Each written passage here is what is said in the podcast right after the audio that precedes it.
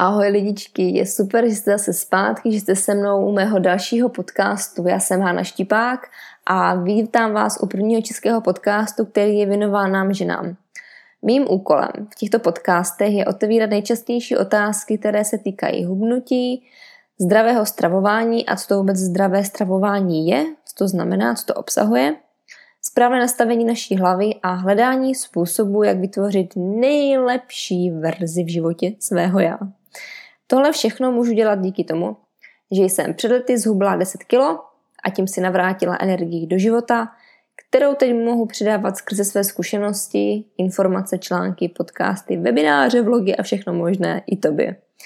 Zjistila jsem během této doby, kdy jsem měla tu nadváhu, kterou jsem chtěla zhodit a taky zhodila, že největší investici v životě jsme vždycky my sami a že bychom vždycky měli začínat sami od sebe. Uvědomila jsem si, jak je důležité věnovat čas sama sobě, mít se ráda a usmívat se každé ráno, když se vidím v zrcadle. V životě totiž můžeme buď reagovat na to, co nám přijde do cesty, nebo můžeme tuto cestu životní naši vytvářet a utvářet sami. Převzít to kormidlo našeho života pevně do svých rukou a točit tím kormidlem my.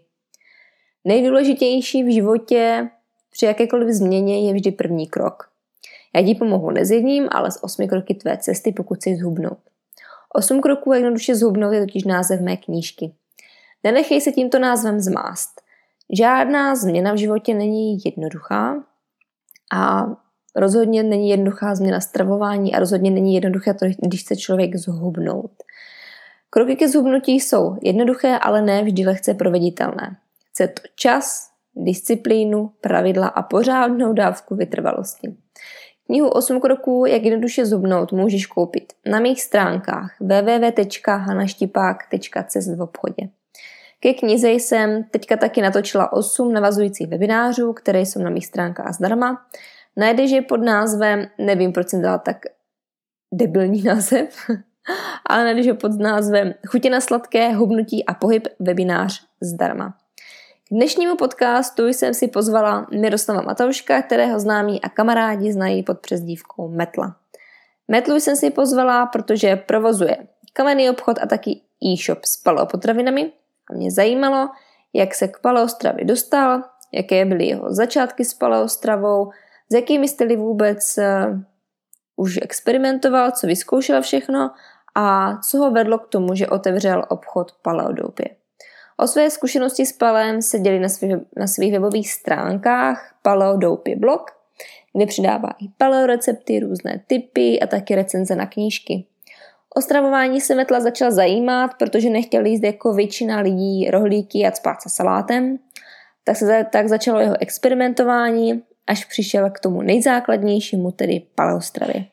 Metla nerad používá tohle škatulkování pro způsob stravování, tak si pojď poslechnout, jak celkově vnímá kvalitní stravování on a co kvalitní stravování a strava vůbec pro něj znamená. Jdeme na to!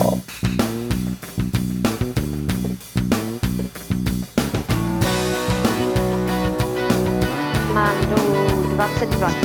Nikdy se nevrhat do něčeho, jakože tak já začnu běhat a teď musím uběhnout 6 km a nesmím Bojovat sám se sebou, ne ani s tím okolím, ale sám se sebou.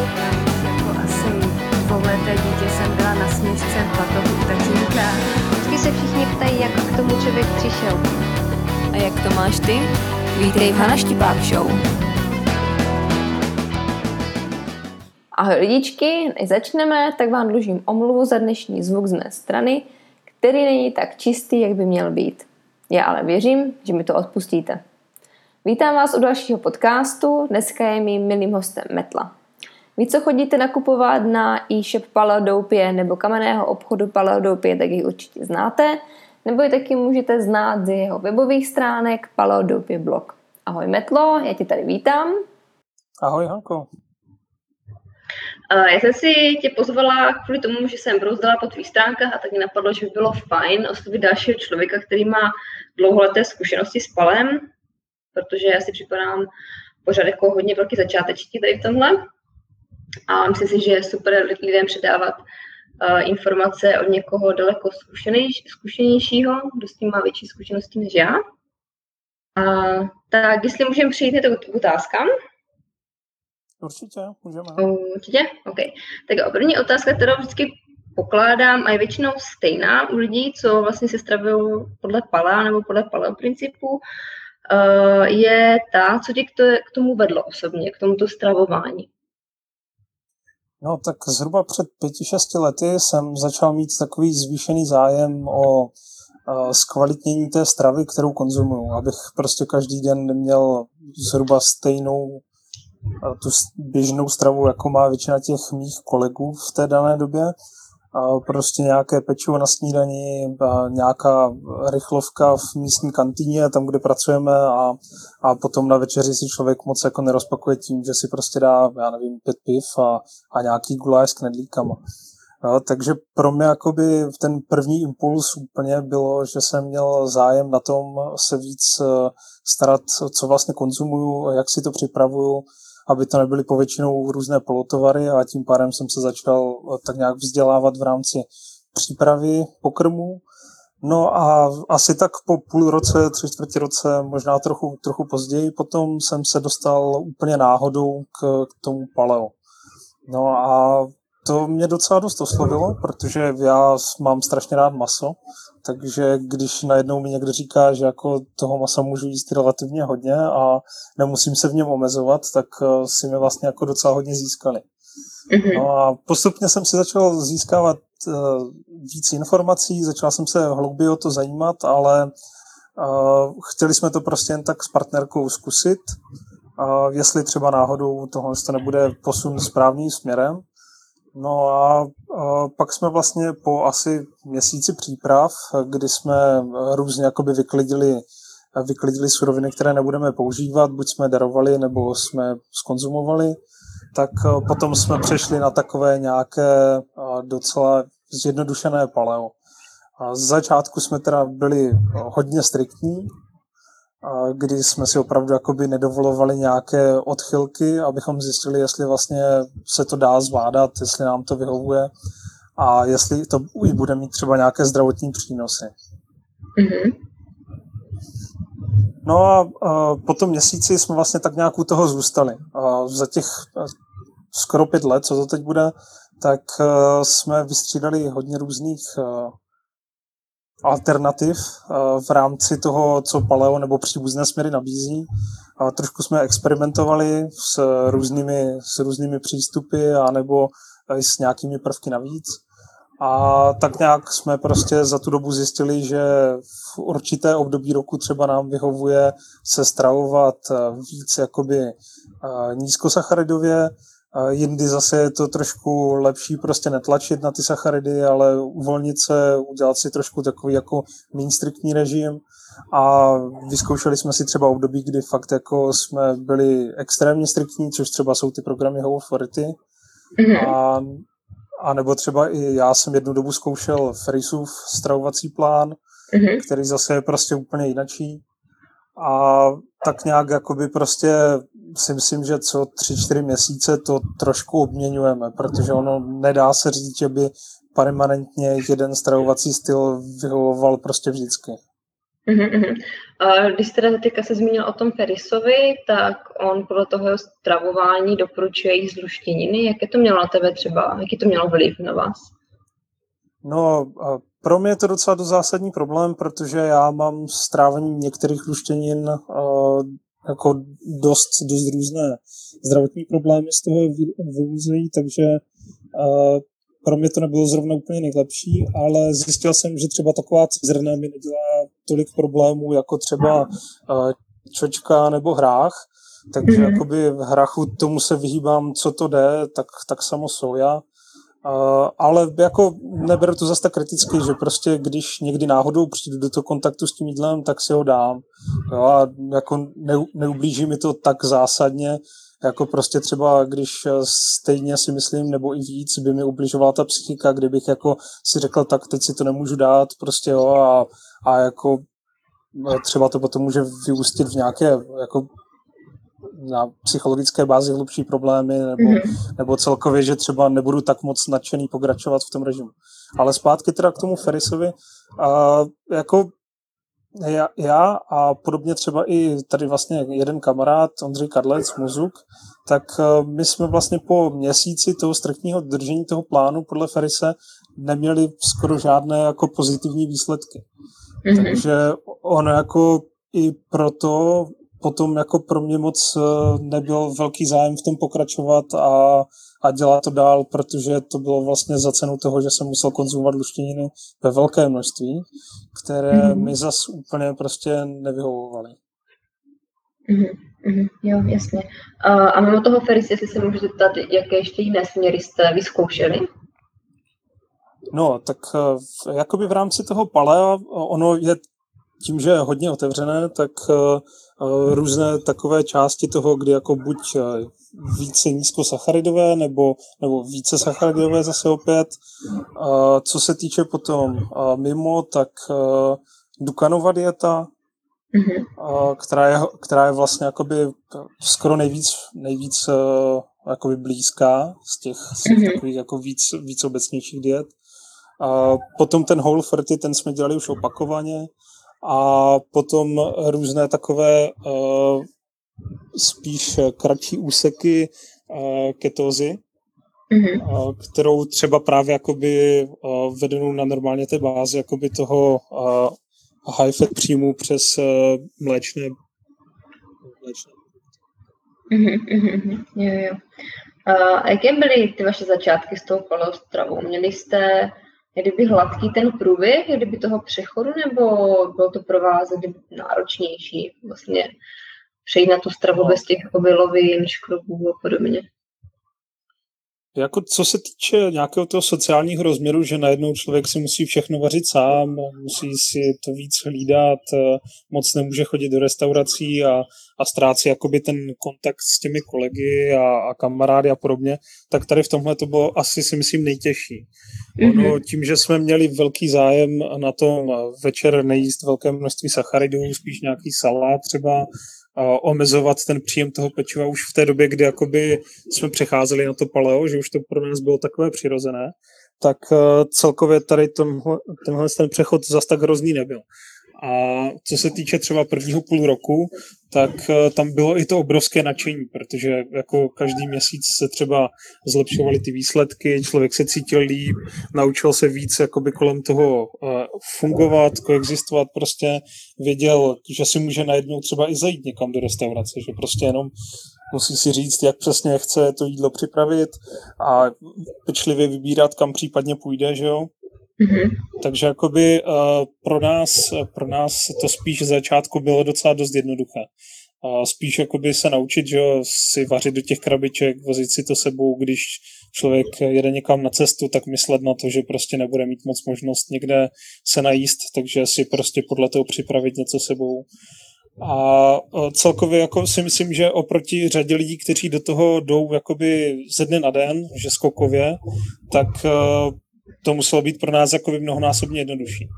Co se týče třeba mm-hmm. nějakých těch jakobých přechodových problémů, co, co lidi občas mývají, že prostě přicházejí z nějaké vysokosacharidové diety, nebo zase naopak třeba nebyli moc schopní jíst jako hodně masa a že prostě najednou je to jako větší příjem, než byli zvyklí, tak eh, tady tohle to nás jako fakt netrápilo. Já vím, že jednou z těch asi tří nebo čtyř holferty, co jsme dělali, tak eh, jsem měl jakože tu sacharidovou chřipku a že mm-hmm. nebylo to opravdu příjemné a musel se s tím člověk docela dost jako uh, i paradoxně jakoby srovnat, protože uh, ve chvíli, kdy jako si myslí, že vše, za všechno můžou ty sacharidy, že možná by jako stačilo jenom trošičku z těch sacharidů dát, aby se to jako vyrovnalo, tak mm-hmm. právě spíš naopak, že člověk by měl jít tou stranou toho, že má si radši přidat mnohonásobně víc tuků, možná i trochu bílkovin třeba může přidat, ale ať jde o to, že uh, si spíš jakoby víc nasytí, než aby se snažil jakoby tady s tím bojovat tím, že jako bude přidávat ty sacharidy ve stravě.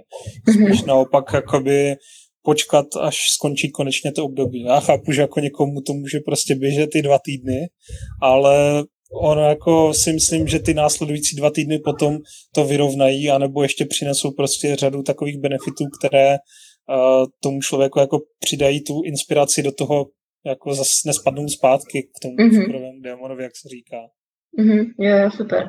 Jo, já si myslím, že právě ta cukrová chřipka je hodně taková uh, pro ty lidi, že se kdyby snaží stáhnout, ale lidi většinou se na to jakože vykašlou v tu chvíli, kdy vlastně začnou pocitovat ty příznaky té malátnosti nebo že se necítí moc dobře, tak si říkají, hej, to prostě není nic pro mě, jo, a potřebuji sachardy, jo, mě na omdlení a nevím, co ještě podobně. Jo, že, že, tak, no. No, že to je no, škoda. Že, ty, ty stavy tam můžou být různé a, a ne každý se s tím dokáže v danou chvíli vyrovnat dobře. Jako já vím, že prostě eh, je to, je to těžké, ne, není to sranda, prostě pět, šest dnů, týden, dva týdny prostě se pořádně nevyspat, nemít dostatek energie na to, co člověk normálně zvládal.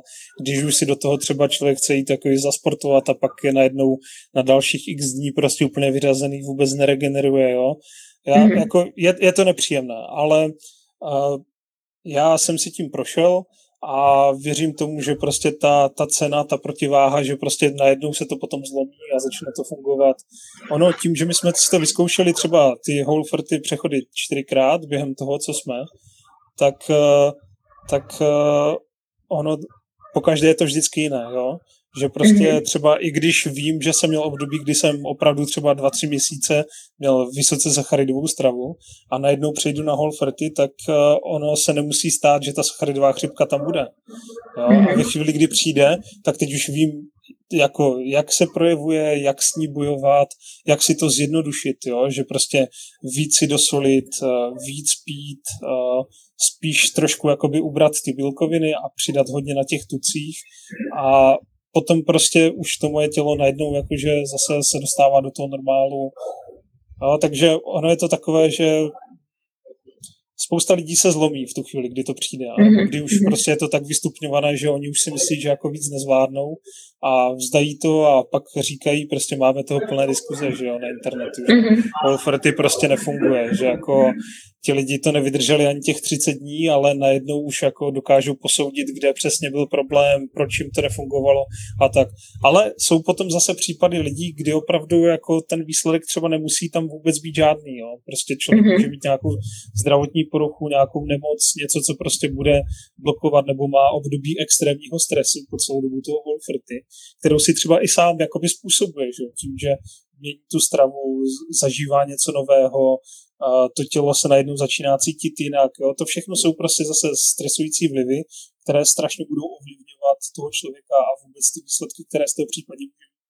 Protože mm-hmm. v chvíli, kdy bude mít vysokou hladinu kortizolu v krvi po celých těch 30 dní, bude prostě furt to jeho tělo bojovat o přežití, protože buď třeba mu nedává dostatek stravy ještě navíc, jakoby, jo, že prostě ho nedostává dostatek živin to tělo, nemá mm-hmm. dostatek energie, takže jakoby to tělo je najednou extrémně víc ve stresu a ta hladina toho kortizolu prostě ona zablokuje jakékoliv hubnutí vůbec. Takže ten člověk potom po měsíci je absolutně vyplivnutý, a jako vůbec, vůbec nemá žádnou pozitivní myšlenku o celém tom a teď ještě najednou má jako začít zařazovat složitě potraviny. Jo, a, růz, a takže jakoby uh, Mm-hmm. u prvního Holferty my jsme vůbec nezařazovali, protože jsme ani nechtěli zkoušet, jestli ty potraviny budeme vracet zpátky nebo ne.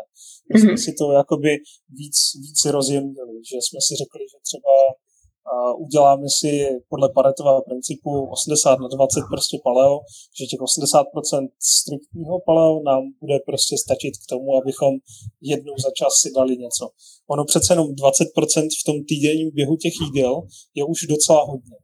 No, mm-hmm. Takže já vždycky člověk, když to drží pod, tu, pod tady tuhle tu uh, procentuální hladinu, tak si myslím, že jako dokáže dostatečně přinést ty benefity, ale pokud chce dlouhodobě mít nějaké výsledky a chce, aby to bylo udržitelné, tak si myslím, že jako Paretovo principu je taky taková určitá berlička.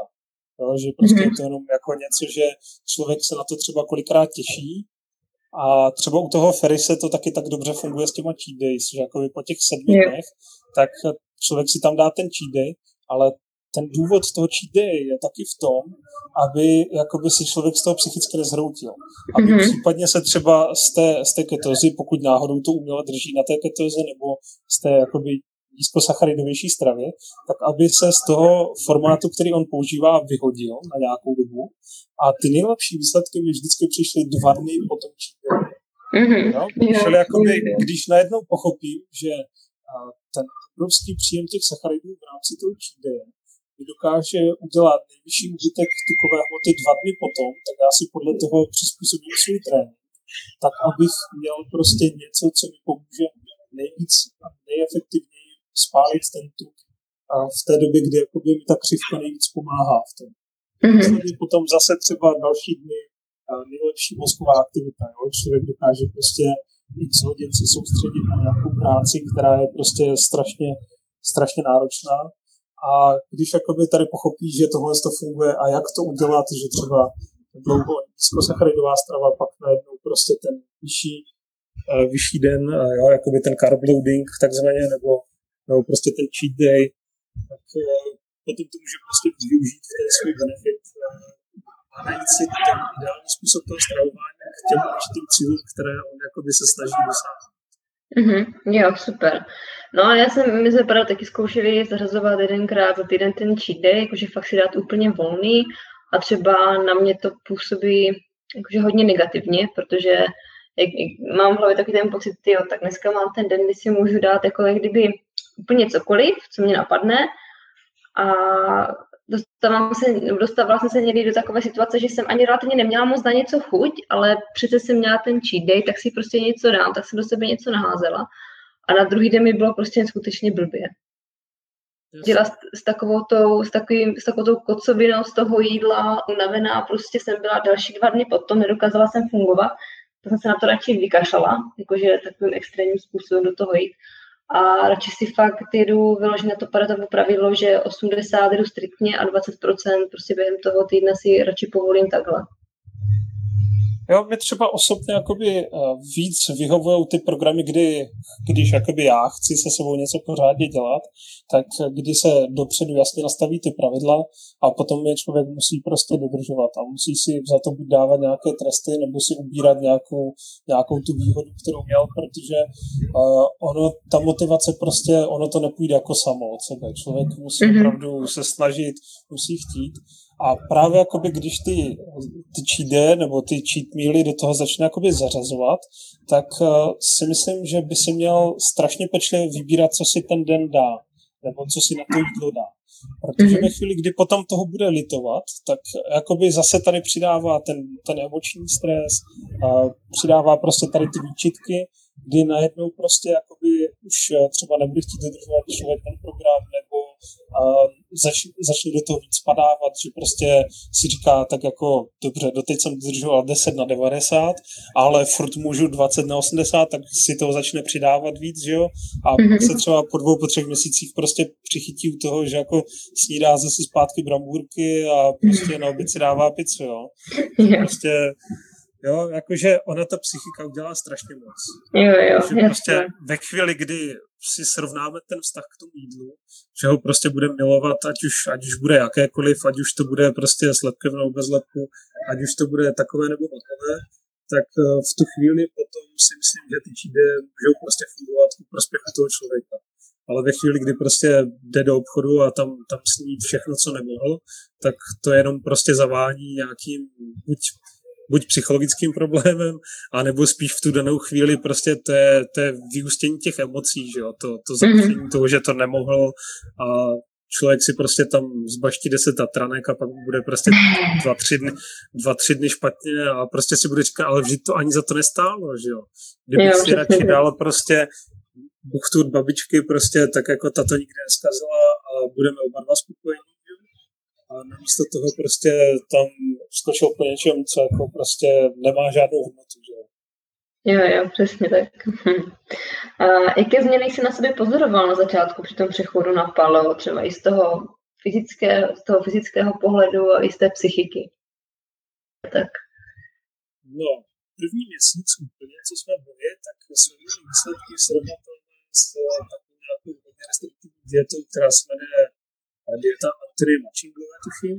Mm-hmm. A to je, tam se jakoby to stupně od toho, že za začátku opravdu jako člověk konzumuje strašně nízký objem energetický, postupně zařazuje trošku víc komplikovanější jídla, kde jakoby jsou i ty bílkoviny, je i nějaký ten tuk navíc a podobně.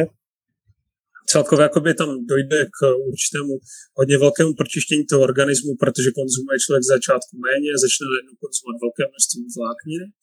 No, čili jakoby tady tenhle ten první měsíc byl zhruba úplně stejný. Když to srovnám potom třeba i s prvním Wolf tak jsou podle mě úplně stejně srovnatelné. Protože mm-hmm. 30 dní jakoby člověk nemusí třeba ztratit nějak výrazně, co se týče prostě, jo, třeba když se bavíme o člověku, který má 120 kg, tak ten toho může ztratit strašně moc, že jo, během toho jednoho měsíce. A nebude to až tak úplně divné.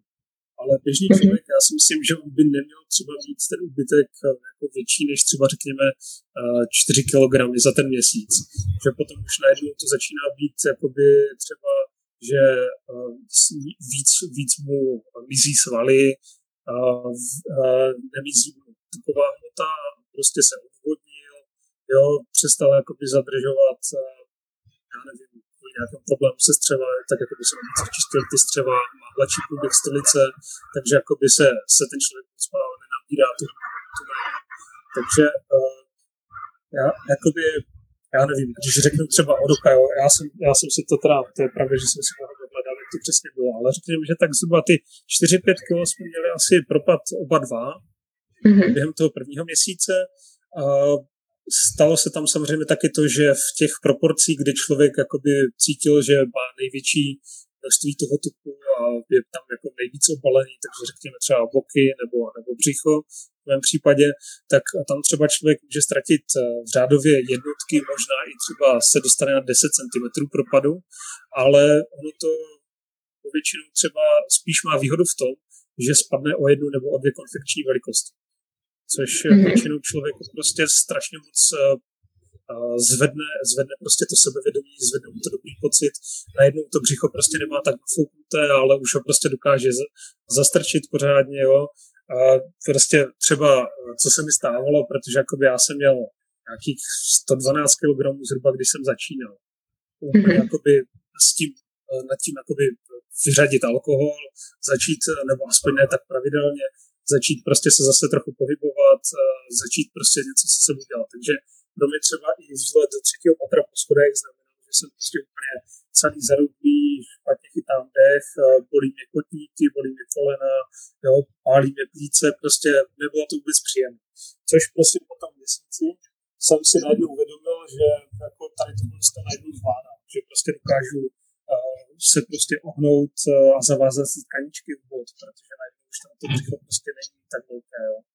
Mm-hmm. Takže uh, jakoby kromě těch uh, fyzických nějakých, uh, řekněme prostě vlivů spojených s tím vypnutím a s tou lepší životosprávou, tak uh, tam došlo taky k tomu, že jsem více začal zajímat o to, protože celý ten měsíc jsem, jsem prostě intenzivně se vzdělával v tom vlastně, jak to udělat, když jsem třeba, nevím, strašně boj, vždycky byl vymyslet, co na snídaní. Mm-hmm. Takže prostě jako se snídaním jsem vždycky bojoval. No a pak po půl roce jsem prostě přišel na to, že vlastně najednou jsem tomu přestal říkat snídaně a dám si na to absolutně cokoliv, co si dávám během Já jsem si vyhradil vždycky spoustu času na snídaní, na to, abych teplé takže mm-hmm. prostě jsme si dávali stejky, dávali jsme si podívky, dávali jsme si saláty, uh, žebra, prostě co zbyli z víkendu, já prostě mm-hmm. musíme řešit jako, co najdu na to směří. Spíš naopak něco Když jako jsem viděl kolem sebe, že všichni mají prostě každý den šest vajíček na snídaní a slaninu a, a nějakou zeleninu. A říkám, jako tohle to možná asi jako není úplně tak, jak to bylo zamýšleno, že jak to dělat. Jasně, jako chápu, nemáte čas, nebo tváříte se, že nemáte čas, ale jako je, je, to opravdu ta strava, kterou chcete, prostě nechcete s tím jako ještě posunout to někam dál, že jako mm-hmm. něco lepšího, prostě jako přece jenom to. A taky vidím u těch lidí prostě za, za spoustu těch let třeba. Teďka tě špatně slyším. Jo, vlastně. Jo, dobrý, lepší, jo. Aha, uh, řada těch lidí prostě jakoby změnila ty návyky, třeba teď už tomu neříkají paleo, prostě nechtějí se jakoby takhle nějak jako zvýrazňovat před uh, určitým publikem lidí, ale začali tam taky dělat víc zeleniny, začali se víc zajímat o to, jak uh, si dodávat prostě uh, řadu těch uh, potřebných, uh, potřebných uh, složek uh, pro doplnění toho jejich cvičení, které dělají, a začali se zajímat o to třeba, jak zařadit vnitřnosti, jo, a nebo třeba se u někoho z nich začali projevovat nějaký zdravotní problém a taky jakoby začali, začali uspůsobovat tu dietu nebo celkově ten životní styl tomu, aby se to nemuselo prohlubovat, aby dokázali jakoby ještě třeba včas s tím něco udělat. Jo? A co se mhm. týče třeba různých těch eh, experimentů s ketózou, tak eh, to zase, jakoby teď se, teď se vrátím k tomu mentálnímu, eh, k té psychice, tak tam jsem podle mě měl jakoby nejlepší, nejlepší zkušenost okolo toho, kdy prostě člověk po pár dnech začne najednou mít prostě strašně moc energie, jak kdyby byl prostě neustále, neustále překafovaný prostě, jakože nebo prostě já nevím, jakože taková řekněme třeba skoro jakoby adrenalinová vlna, ale která se člověka drží prostě dny najednou. No, a má takovou čistější hlavu, dokáže se víc soustředit, dokáže najednou zvládat víc věcí. Samozřejmě jako e, jedna, jedna ta věc je toho, že prostě ve chvíli, kdy člověk přestane být závislý na tom cukru a to jeho tělo si prostě furt nežádá, jakože ať má tady tyhle ty zášlehy, že jo, z té glukózy v, v krvi, tak uh, prostě on jako začne, začne to tělo jako řešit jinačí, jinačí věci, že? Prostě nebude se furt jenom soustředit na to, aby vysílalo signál, že jako potřebuje míst, potřebuje míst, že jo, ale, ale začne se prostě zabývat i tím dalším, co jako je v pořadí jakoby podstatné pro to tělo. Takže uh, tam jakoby docházelo k tomu, že energeticky úplně super, a co se týče té čistoty té mysli, prostě toho, jak člověk dokázal fungovat, uh, úplně nádhera ale hm, zase třeba si myslím, že není úplně pro každého to držet eh, třeba měsíce v kuse. Že prostě občas je, občas je třeba prostě tam eh, zvyšovat ten příjem těch sacharidů, eh, nebo prostě vypadnout z té ketózy na den, jo, na dva, prostě ono jako zas si myslím, že ten efekt, nebo když to člověk jakoby chce udělat co, co nejlíp pro něho, tak udržovat neustále jeden vzorec musel by být strašně komplexní ten vzorec. Jo, a ve chvíli, kdy si nastavím strašně komplexní pravidla, tak eh, potom, eh, potom prostě se může stát, že třeba někdy zapomenu, někdy prostě to selže a najednou prostě už to nedodržuju tak, jak jsem chtěl a ty výsledky už se třeba nemusí dostavit. Mhm, mhm, jo. Uh, já ještě asi vrátím zpátky k tomu, jak jsi říkala, že jsi měla vždycky uh, největší problém kdyby s tím, co na snídani, tak uh, já si myslím, že to je super je vůbec pomůcka pro lidi, jakože zapomenout na to, jakože snídaně, oběd, večeře, ale prostě brát to, že to je pořád jako jídlo a je teoreticky jedno, co si jako na tu snídaní dáš, do té, do té chvíle, dokud to bude pořád kvalitní. A mě pomohlo se teďka odpoutat hodně i od toho, že vlastně teoreticky jako nemusím po každé jíst. Jo, že já jsem byla hodně dlouho fixla na takový ten časový, takové to časové pojítko, jo, že se člověk zbudí, jo, nachystá se nějak, dá si tu snídaní, kolem 12. oběd, jo, 6. večeře, že i ten čas, kdy člověk kdyby zapomene na ten čas a snaží se pozorovat to své tělo a reagovat na ty výkyvy energie nebo pocitovat ten hlad, tak vlastně teoreticky vůbec nemusí se řídit tím, co mu říkají ty hodiny během toho dne.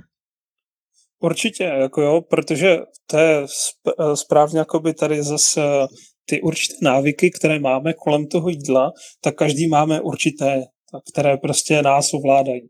Buď to bude to, že jsme zvyklí co dvě hodiny jíst a když prostě se nenajíme, tak najednou jsme nesví. A ono už to potom nemusí být vždycky jenom kvůli tomu, že to tělo nemá dostatek toho toho cukru v krvi. Ono to může taky prostě být už jenom ta psychika, že najednou jsme jako vynechali jedno jídlo, které se očekávalo, že tam mělo být a, a začneme se cítit špatně. Čili jakoby uh, v tomhle třeba hodně pomůže to Whole které prostě nabourává tady všechny ty zvyklosti, ale to Whole tady v tomhle zase jakoby nechce moc dát těm lidem tu volnost, aby se nestávalo to, že prostě třeba lidi nebudou celé dny jíst. Já jsem třeba své první Whole absolvoval se třemi jídly denně, a nebyla tam žádná výjimka. A mm-hmm. svoje poslední holferty jsem snad měl tak, že deset dní jsem měl jenom o dvou chodech. Že prostě buď nebyla chuť, nebyl čas, nebo prostě jako mi to nepřišlo tak důležité, že člověk by se jako měl v danou chvíli najíst, protože nasycený nebo hlad jako by nebyl, že jo, a co se týče toho, že živiny, které si člověk dodal za den, aby nestrádalo to tělo, tak ty tam stejně byly, tak e, nebyl moc důvod. Jo? Čili někomu třeba vyhovuje systém warriors diet, kdy prostě se třeba jí jenom jednou v určitém okně, třeba které je dlouhé, já nevím, ono je v řádu hodin, a každý den přesně ve stejnou dobu je okno, ve kterém si člověk prostě dá všechny ty živiny, které by měl do sebe dostat za ten den.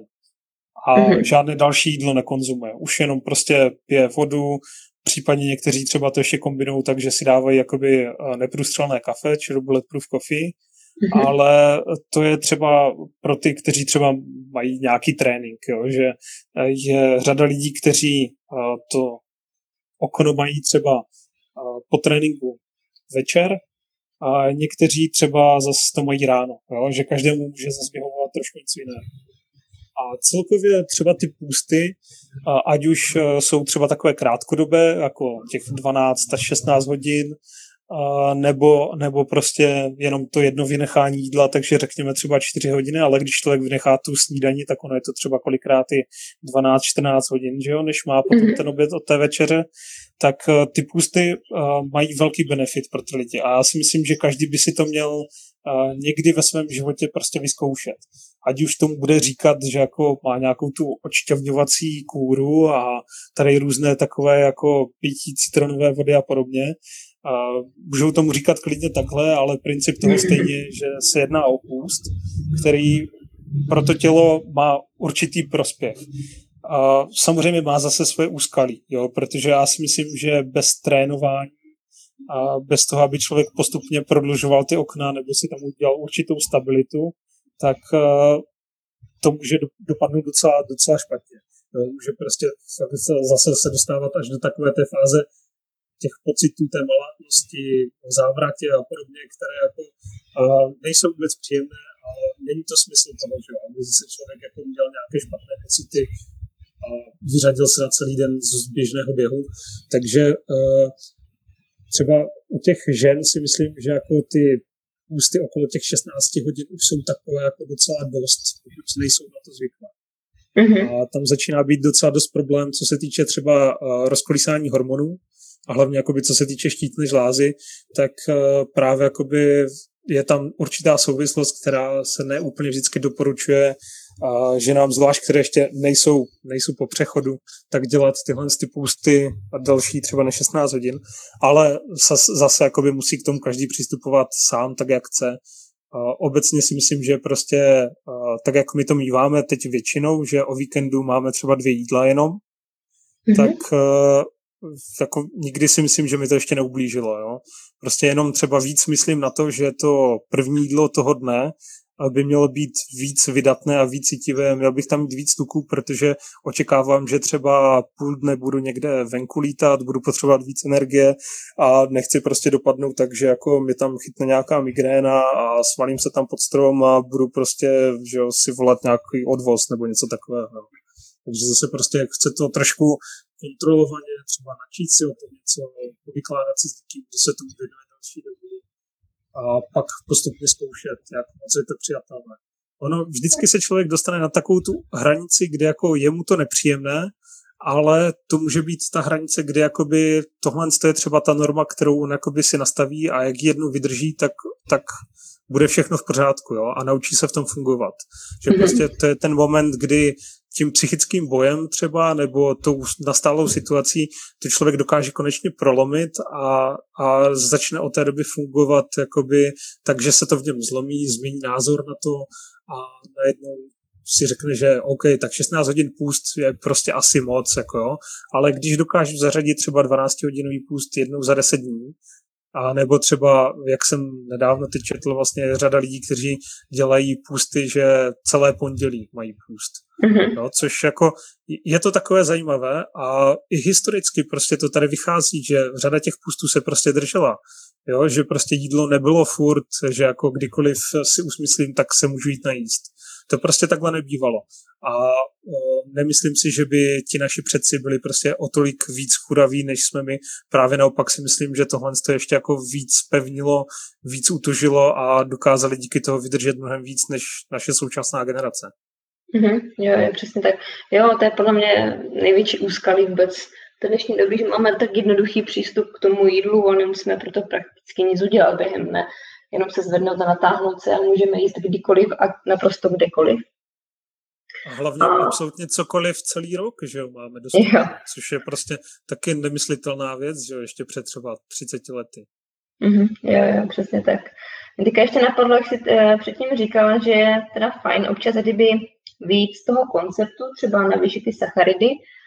Uh, jaké sacharidy bys třeba lidem doporučil, třeba na té paleostravě, když je hodně omezují, jsou třeba na té nízkosacharidové a když naopak ti navýšit pak ty sacharidy, z čeho bys uh, je vybíral, po čem bys sáhnul? No, určitě je podstatné si začátku vždycky uvědomit, co je cíl toho daného člověka.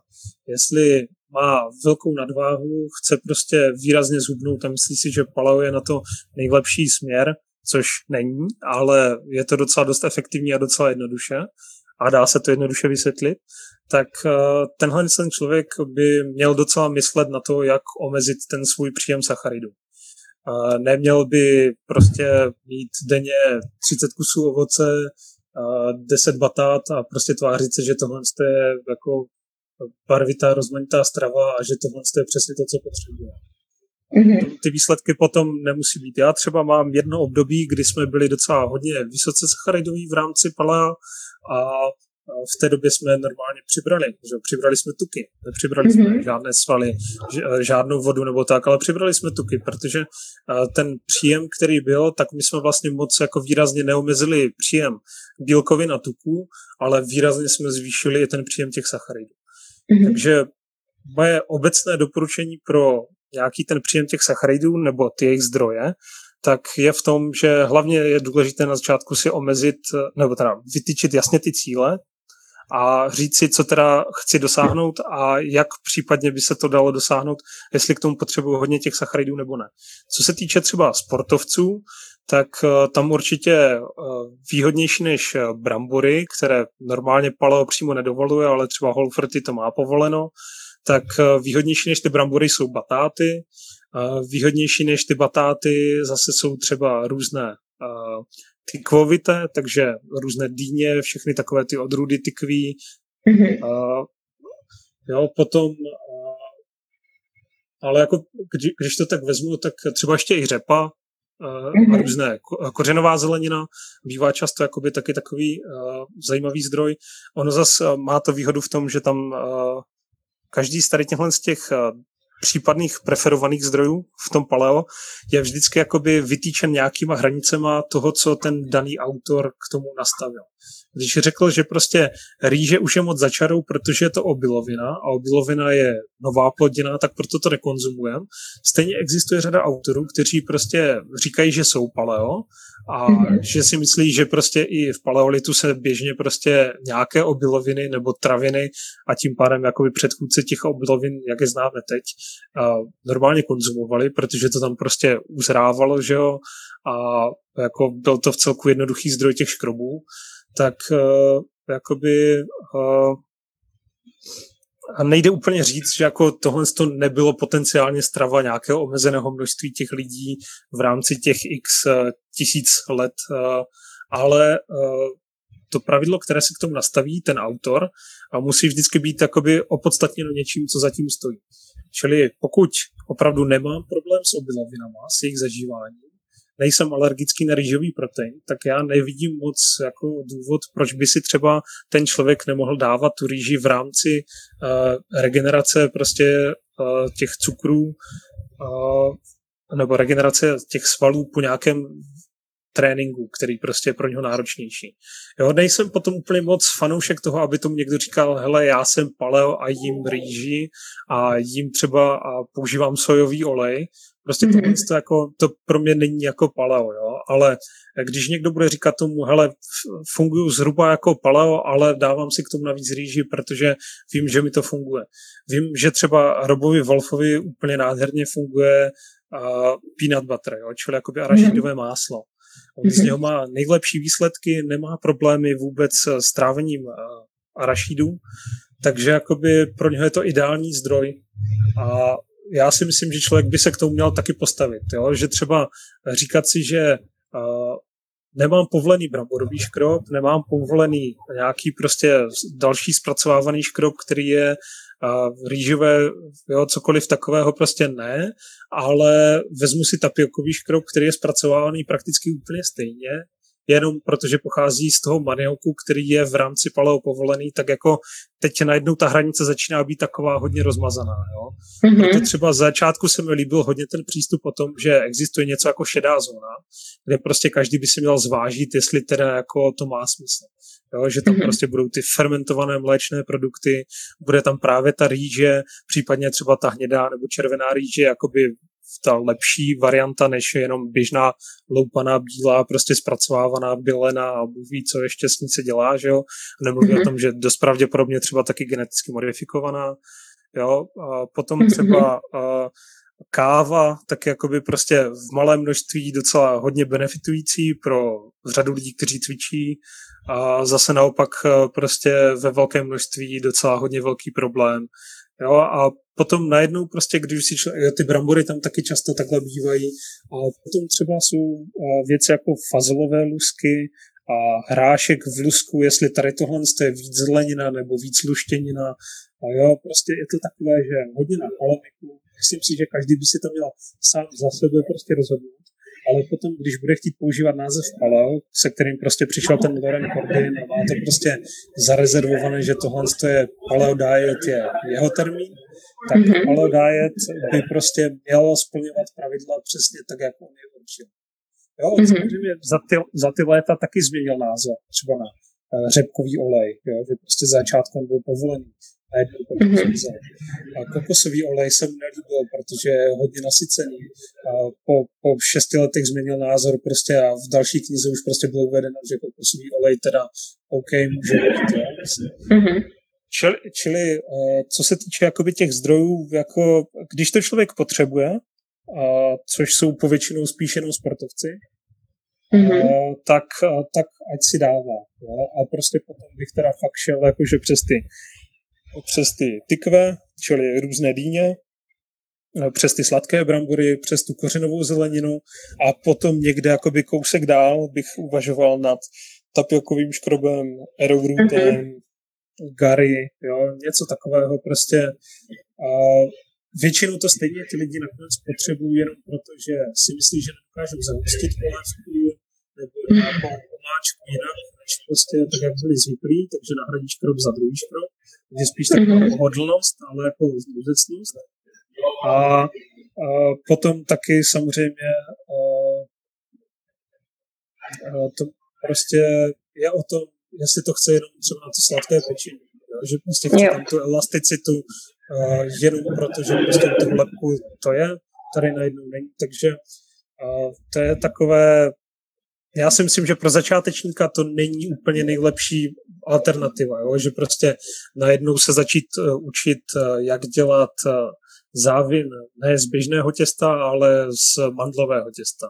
Jo, jak prostě konvertovat knedlíky na paleo knedlíky a prostě mm-hmm. tohle z toho, tohle z toho to není správný jako, No, to asi ne, protože jako fakt, jo, koluje jeden takový kreslený vtip, kde prostě ti neandrtálci, že jo, tam chtějí něco upéct v té jeskyni a teď říká jako, a kde máme sakra sehnat jedlou sodu a, a prostě je tady nějakou a mořskou sůl a takové věci, jo, prostě normálně jsou tam vypsané ingredience, které jsou na nějaký muffin, nebo co to je. Mm-hmm.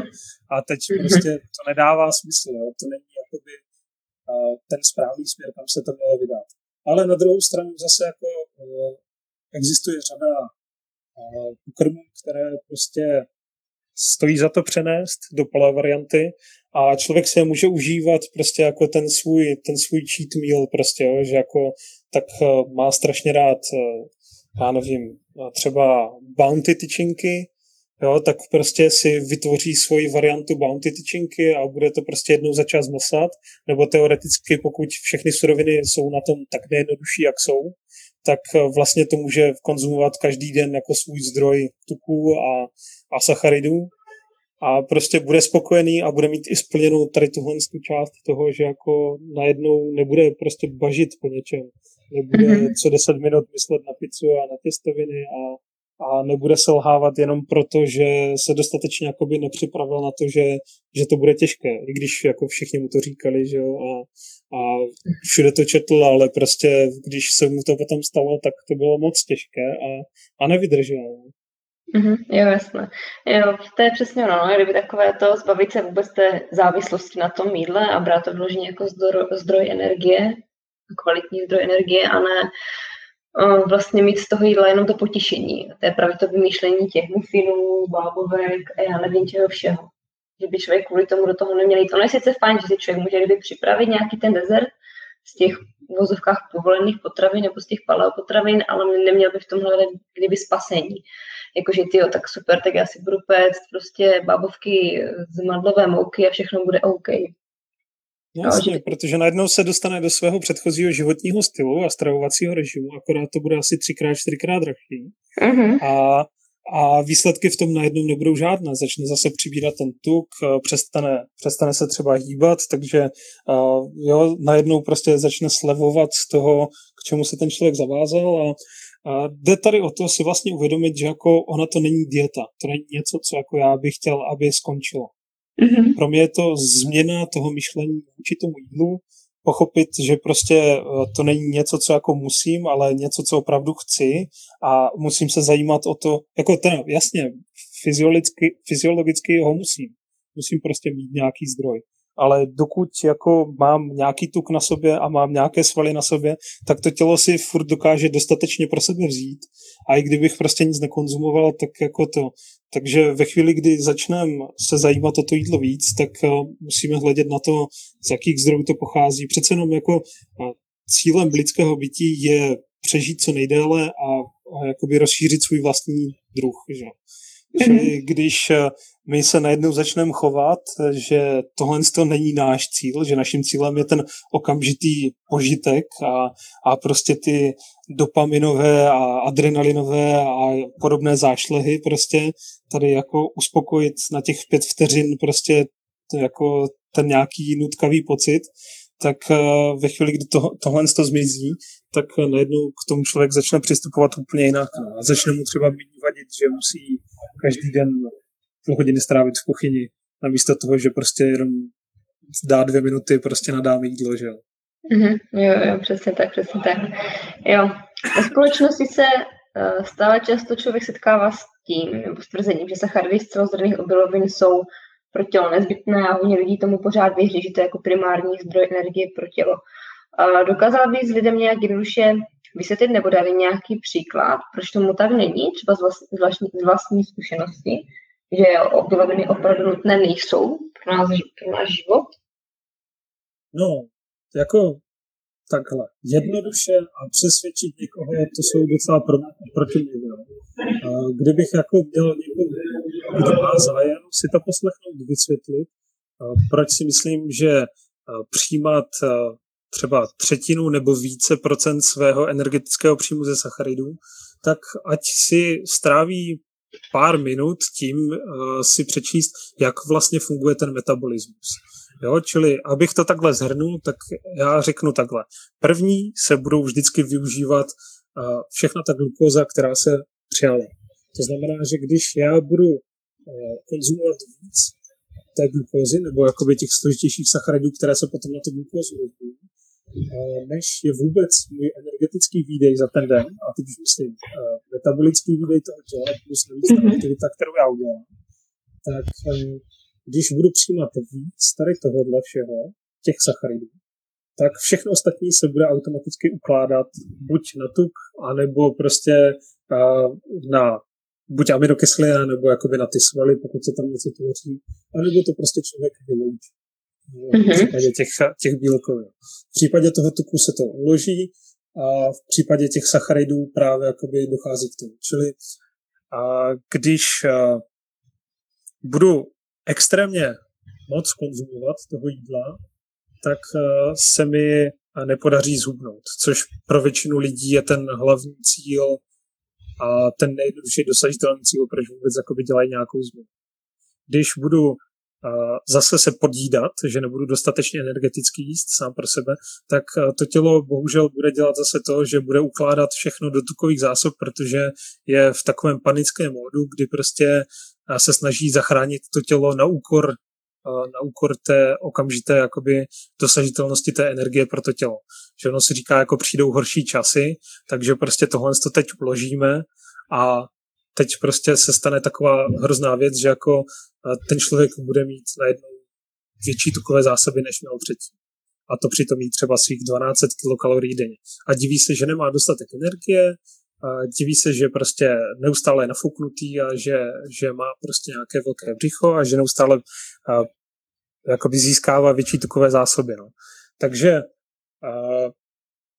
jak to asi nejjednodušeji říct, já moc nevím. A hlavně jakoby se nikdy moc nechci pouštět do té diskuze s lidmi, kteří jsou přesvědčeni o tom, že sacharidy nutně to tělo potřebuje.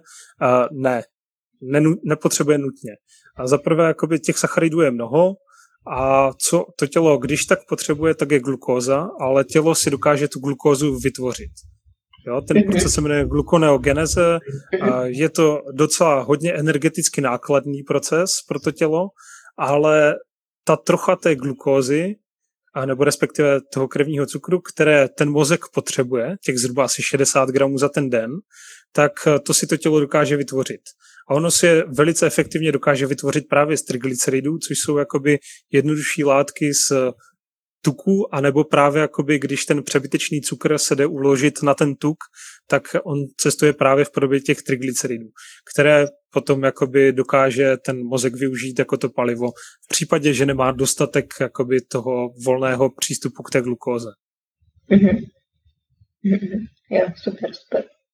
Uh, co si myslíš, že by člověk měl, kdyby, nebo co je nejdůležitější vědět, když chce člověk přijít na palo, aby se nestratil v detailech? No to je opět něco takového jako složitě uchopitelné.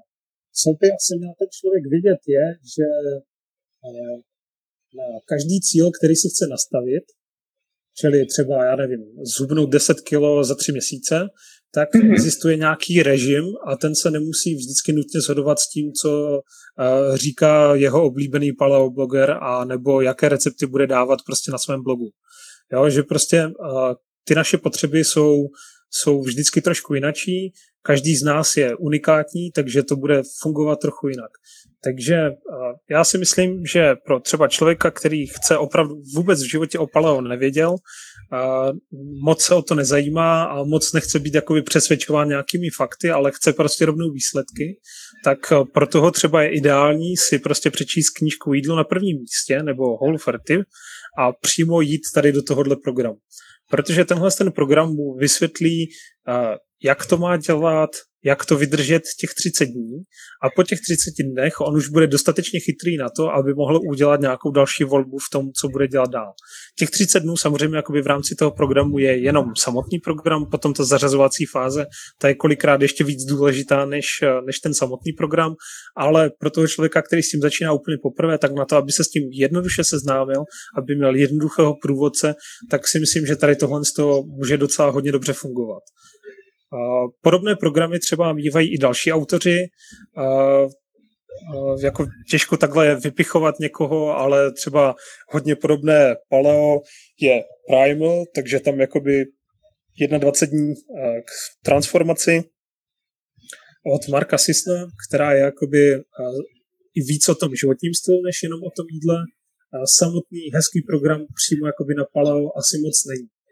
To potom je třeba si najít mm-hmm. určité autory, kteří nabízí tyhle ty programy. Třeba Paleolíp, obrovský server už vlastně v této době, ten má obrovský obsah, kde jsou různé tyhle ty průvodce, jsou tam nějaké návody, jak jakoby přejít, co nakoupit za suroviny.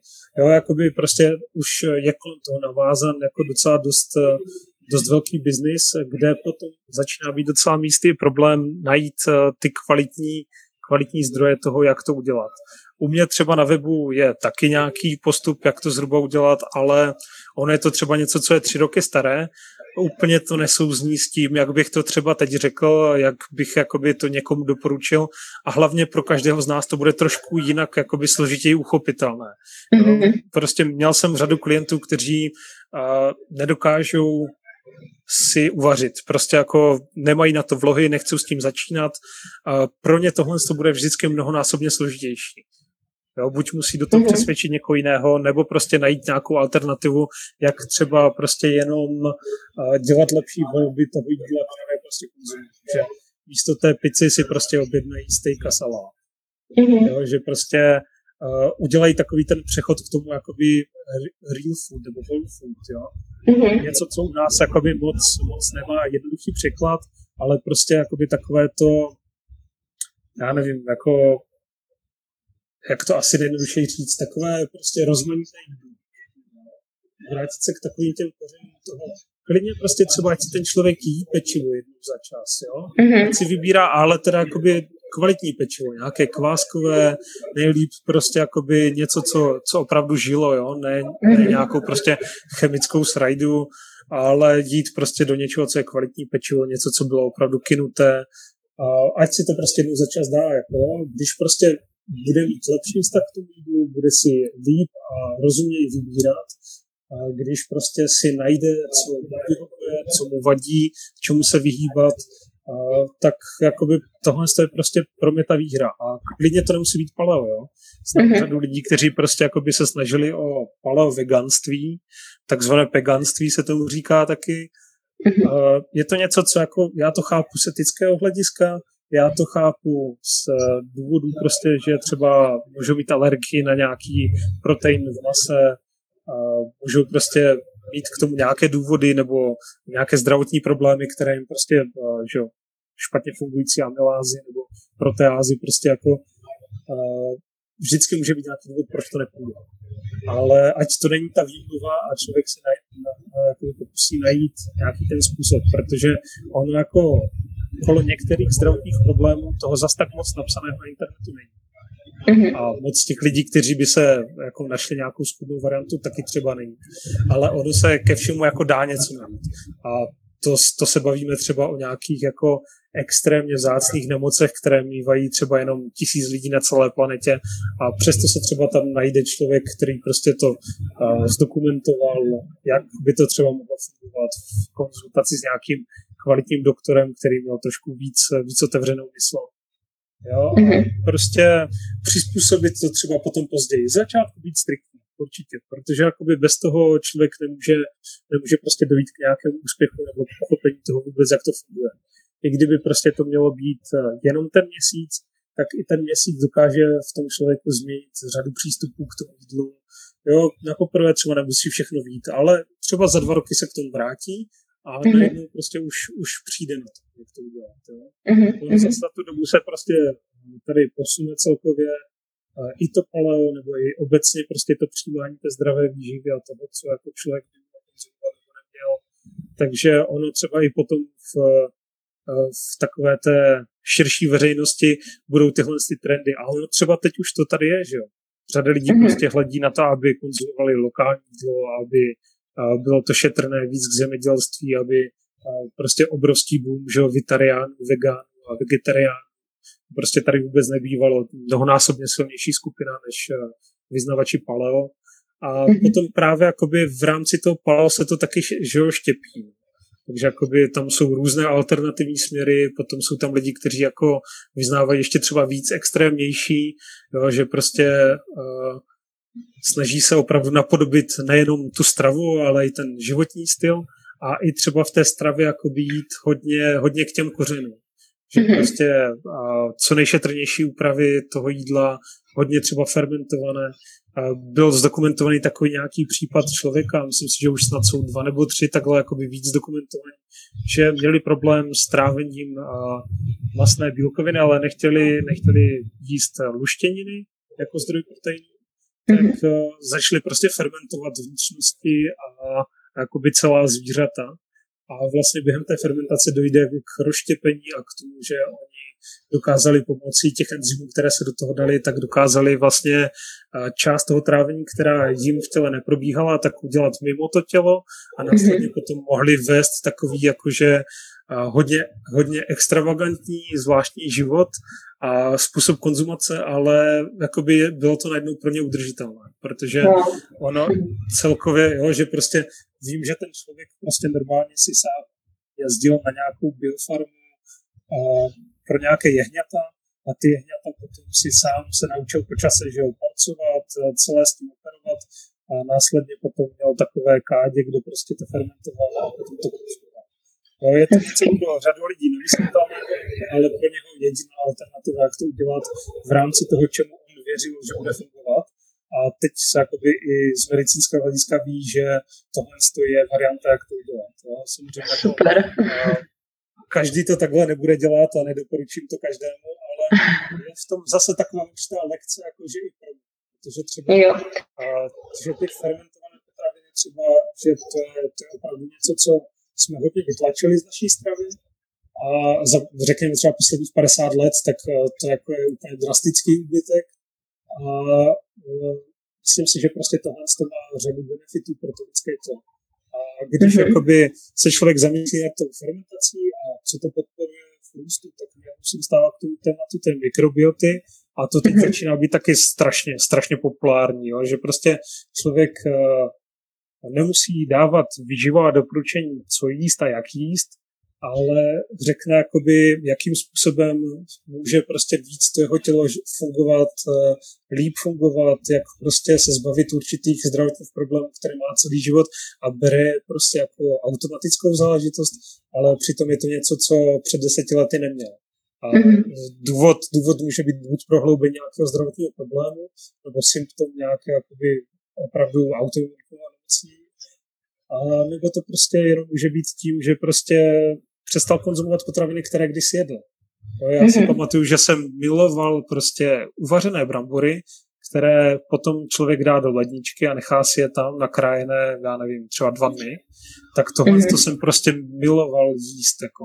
Ta textura byla prostě taková jinačí. No a až teď po čase jsem zjistil, že to bylo strašně bohaté na rezistentní škrob a že to je něco, co vlastně strašně podporuje tu tu mikrobiotu a je to jakoby velice uzdravující pro ty naše střeva a potom potažmo i pro to naše celkové zdraví, protože ty naše střeva ovládají celou tu imunitu toho, nebo ten imunitní boj a imunitní obranu a pokud, pokud je problém v těch střevech a musí se tam bojovat, tak potom jako se prohlubují problémy po celém těle. Jo, přesně tak. Prosím tě, jasně, že zeptám, nepamatuješ si název toho filmu, o kterém jsi teďka mluvil, že by se na to podívalo? ten dokument s tím, já to zkusím najít, jako ono, myslím si, že jeden z takových uh, dost výrazných magazínů, možná jestli Guardian nebo někdo takový, protože se zdá, že on je snad někde jako Skotsku nebo tak, ten hlavní, mm-hmm. tak uh, oni jako by to zdokumentovali, že je to taková jako úchylka a takové mm-hmm. jako, že uh, jak možná trošku pohanit to paleo mm-hmm. na jednu mhm. stranu, ale na druhou stranu zase jako by ukázat, že vlastně a ten úmysl si myslím, že v tom článku byl spíš jakoby poukázat na to, že a když člověk chce dělat extrémní paleo, tak že to vlastně teda ještě půjde. Jo, ještě víc.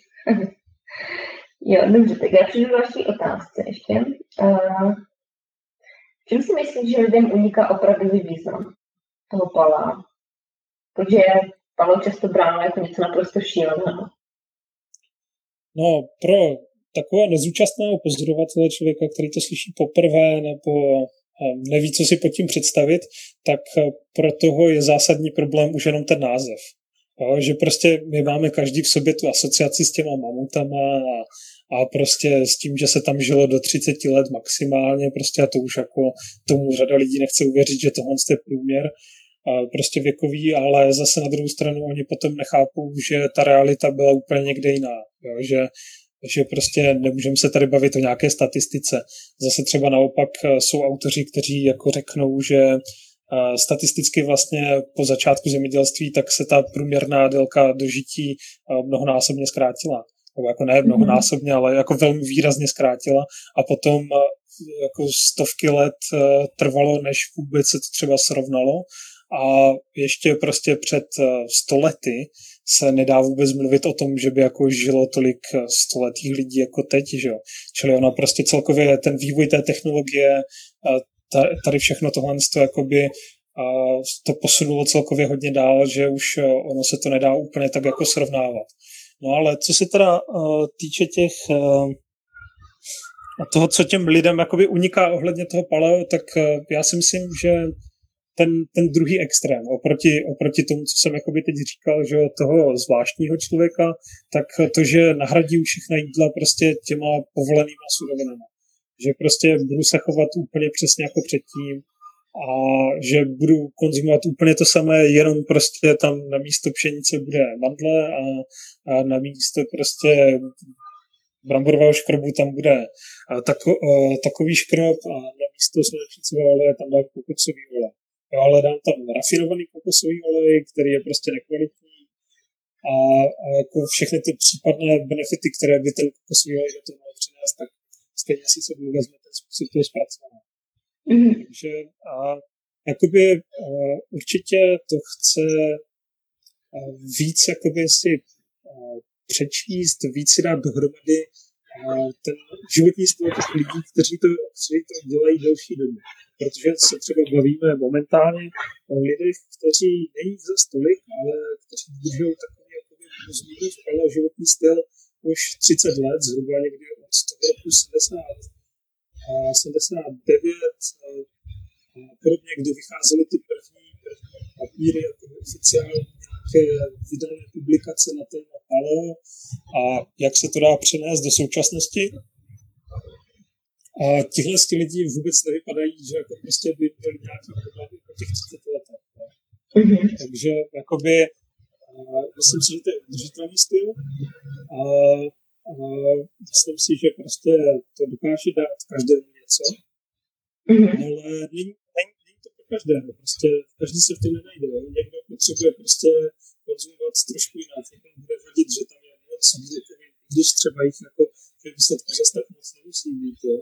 A někomu prostě bude vadit ten etický aspekt zkusit, zkusit si najít jakoby nějak, nějakého autora nebo nějakou knihu nebo nějaký blog, který mi nejvíc vyhovuje i tím třeba, jaký způsob tréninku ten člověk dělá, co dělá ve svém volném čase, prostě zjistit si jakoby něco víc, protože většina těch autorů tam i něco víc takhle dává. A potom následně uchopit to paleo i jako životní styl. Nejenom jako, že prostě tak teď na měsíc tady jako nebudu jíst pečivo a uvidím, jestli prostě zhubnu 30 kilo a jestli prostě uh, si obleču že jo, nějaké šaty, prostě, co jsem si oblíkala před 20 lety, nebo, nebo prostě nějaké sako, co jsem měl k maturitě, to prostě jsou většinou nereálné cíle, které nepůjdou splnit a nepůjdou splnit třeba vůbec už nikdy, nebo nepůjdou splnit tak rychle, jak člověk očekává. A když eh, si potom budu myslet, že jako za to mohlo to paleo, ne ten můj špatně nastavený cíl, tak eh, to potom jako je, je, je ten úspěch. No.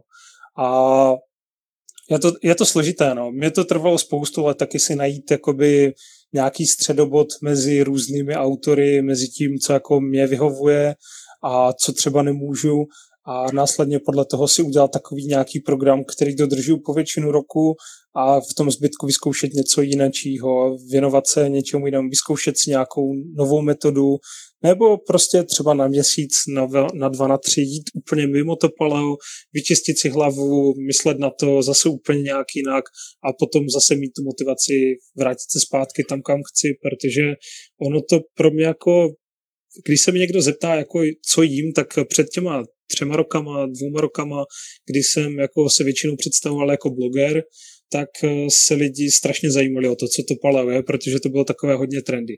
Chtěli vědět, co jím, co nejím a když jsem jim to vysvětlil, tak říkali, aha, ale vlastně takhle skoro jím já taky, že jo. A říkám, mm-hmm. no skoro, jasně, ale těch mm-hmm. pár detailů, které tam jsou, tak právě může být ten rozdíl v tom, jako proč já v tom mám úspěch a proč ty nemáš, že jo. Jakože když já, když já si dám eh, dvakrát za měsíc alkohol, tak já to opravdu myslím, jakože si ho dám dvakrát za měsíc, ne že si každý den dám sklinku vína a budu říkat, že jako pořádně jsem se užral jenom dvakrát, že jo. Takže prostě uh, ono je to hodně o tom přístupu, o tom, co člověk od toho očekává. To nepochopení je prostě podle mě hlavně v tom, že lidi už jako mají takovou nějakou asociaci k tomu paleo, co to bude, potom spoustu věcí si přečetli třeba na novinkách a na, na různých takových jako uh, portálech, kde uh, kolikrát ty informace jako ti autoři se snažili napsat nějakou hezkou věc, ale ta informace nebyla úplně podána správně, tak jak by měla být, nebo zase naopak třeba je víc jakoby zbulvarizována ta informace, aby se to četlo a prodávalo, že? což je smysl toho periodika. A to není jako důvod toho představit co nejvíce lidem, jak začít s paleo a jak u toho celý život vydržet. Jo, protože já zase neříkám, že to paleo je jeden určitý rámec, který bude všem těm lidem vždycky sedět. To není pravda. Prostě ono vždycky to potřebuje nějaké úpravy. Jo? Jinak se bude stravovat pětileté dítě, jinak se bude stravovat uh, nějaký atlet, který se připravuje na mistrovství republiky, jinak se bude uh, vyživovat uh, matka s plodem v břichu, jinak se bude prostě tady v rámci toho prostě i třeba upravovat ten režim člověku, který má už nějakou, já nevím, třeba řekněme cukrovku. Jo. Takže já jsem tu pokračoval ještě úplně, úplně nějakým jiným směrem. Takže v rámci toho alkoholu, že když člověk si prostě dá takhle jakože dvakrát za měsíc, tak ono mu to na pár dní prostě zablokuje tu možnost jakoby spálit nějaký tuk, protože to ten alkohol dělá, že on tohle to blokuje. A potom, mm-hmm. potom jakoby následně, ale bude zbytek toho měsíce fungovat úplně v pořádku. Že? A když si nastavím takovéhle pravidlo a budu ho prostě dodržovat, tak já potom postupem času se sebou budu taky spokojený, že se mi to daří, že prostě máme nějaké výsledky a že můžu fungovat. No a samozřejmě jakoby já zase neříkám, že by tohle to bylo co bude? Tak, jsem tady pokusil vyrvat sluchátka. Teda. se mu to nelíbí, asi poví. Ne, on právě jak mluvím, tak strašně tady vždycky dotírá, chce se mazlit a tak, protože si myslím, že jo, to jo. No, takže jakoby eh, to paleo určitě není prostě pro každého, každému to nemusí sedět, eh, každému nemusí vyhovovat úplně tak stejně, jak to dělám já, ale když se do toho dostane a pochopí ten princip toho a začne tak nějak jakoby se stravovat aspoň přibližně, že prostě bude opravdu hledět na to, odkud pochází jeho maso, odkud pochází eh, ty tuky, které konzumuje, jestli prostě má dostatečně rozmanitou tu stravu, jestli reflektuje třeba nějaké vlohy jakoby geneticky pro něco, co, co mu hrozí v rodině, jo? že třeba když celá rodina jsou diabetici, a tak prostě jako se bude snažit asi trošku víc hledět na ten příjem těch sacharidů a na ten příjem prostě třeba těch omega-6 mastných kyselin a, a prostě jakoby méně řeši, jakoby řešit nějakou stravu, která je víc protizánětlivá a podobně. Jo. Jakoby snažit se dělat i něco v rámci té prevence, která je strašně složitá a strašně opomíjená.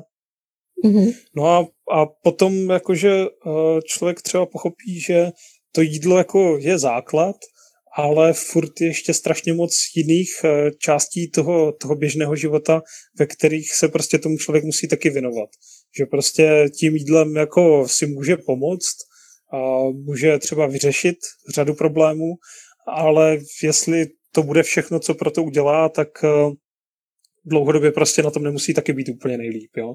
Že je potřeba nějaký ten pohyb, že je potřeba nějaký sociální kontakt, že je potřeba docela dost trávit čas na slunci a, nebo na čerstvém vzduchu taky samozřejmě. A, že je potřeba kvalitně relaxovat, a, že je potřeba prostě se co nejméně stresovat, anebo aspoň jakoby umět potom odbourávat ten stres. A tohle to všechno, když dokáže potom skloubit dohromady, tak když tomu bude říkat paleo a bude mít o tom spoustu co říct, tak, tak určitě to bude asi populární člověk. A když tomu nebude říkat paleo, a tak osloví mnohem víc lidí a může jim takhle jako ve skrytu dát tu vědeckou teorii, kterou to paleo třeba k tomu používá a přitom tomu paleo nikdy neříct a prostě na místo 20 tisíc lidí oslovovat milion v České republice. Že? Mm-hmm. Takže ono jako první a poslední problém tou alfa a omegou prostě pro to paleo je vůbec to, jak to je koncipováno, že je to moc volné v rámci pravidel a zase jakoby docela špatně uchopitelné pro běžného člověka. Mm-hmm. Když mhm. prostě někomu řeknu, že nejím to a nejím tamto, tak on se mi zeptá, co jíš, když mu to řeknu, tak on řekne, no jo, ale já nevím, co bych prostě jako takhle jedl a takhle. A říkám, no taky jsem z začátku nevěděl. Jo, taky prostě se mi stane, že třeba jednou za rok eh, mám na měsíc takovou prostě jako absolutní nechuť k vaření, absolutní uh, jako bezmyšlenkovitost okolo těch jídel, že nevím prostě, co jíst, tak prostě třeba jim jako vajíčka non-stop na snídani, a na oběd nějaký steak a na večeři nějaký salát a, a prostě jako očividně to tělo nestrádá, jo? že jako mm-hmm. nevypadá to se mnou nějak špatně. Jo? Že třeba se člověk potom může dostávat do nějakých deficitů v rámci vitamínů a minerálů a stopových prvků, protože prostě nemá dostatečně rozmanitou tu stravu, tak uh, zase jako už je potom jináčí situace, ale takovýchhle deficitů prostě potom má řada, řada lidí prostě, že jo, co, co se tváří, že jsou mm-hmm. úplně zdraví a, a prostě je to něco, jako s čím celkově jako ta společnost si myslím dost bojuje, že když budou víc ty zpracovávané potraviny dostupné a budou nekvalitní tak, jak jsou, tak uh, bohužel to prostě pro řadu lidí bude z finančních důvodů anebo prostě z návykových důvodů to jediné, jak znají, jak, jak to jíst a, a potom to takhle tak vypadá. No. Mm-hmm. Takže podle tebe bylo třeba fajn lidem doporučit, ať si třeba uh, najdou někoho, ke komu můžou kdyby vzlížet, ale najít jak kdyby spíš v tom sami sebe, tím, že to budou zkoušet s tím palem, že s tím budou třeba koketovat, a kdyby se neupínat slepě jenom na někoho a jet jenom podle něčeho, podle nějakých principů. Určitě, určitě. Jako uzavřít se jenom do podoby toho, že budeme prostě sledovat jednoho jediného autora a budeme nekriticky přijímat jeho myšlenky, ať mi řekne cokoliv, budeme to do puntíku dodržovat, ačkoliv prostě to vůbec se nehodí pro nás, tak tohle je prostě špatná cesta. To, to mm-hmm. tak jako člověk by měl prostě vždycky mít to kritické myšlení, vždycky by měl spochybňovat cokoliv, prostě jakoukoliv informaci dostane. Měl by prostě s ní naložit tak, že v začátku by jí neměl věřit, měl by prostě jí podrobit nějakému rozboru a potom následně zjistit, že třeba OK, jako tady tohohle autora mám rád v rámci pohybu, tady tohohle autora mám rád v rámci nějakého přípravy na nějaký sport, kterému se věnuju a tady tohle autora v rámci stravy a tady, tady těchhle z těch pět lidí chci prostě sledovat, protože jeden z nich mi pomůže skvěle z jeden mi pomůže prostě s dechovými cvičeními, jeden pomůže prostě s tím, jak odbourat pracovní stres a jak se uh, namotivovat prostě do lepší práce a podobně. Čili jakoby prostě uh, málo kdo z nás jako chce dobrovolně k psychiatrovi nebo k psychologovi, ale řada tady z těch lidí jakoby tím způsobením na nás ty vlivy jakoby stejně dává. Takže prostě většina těch programů nebude fungovat, a, nebo možná všechny a vždycky nebudou fungovat ve chvíli, kdy člověk s tím nesouhlasí.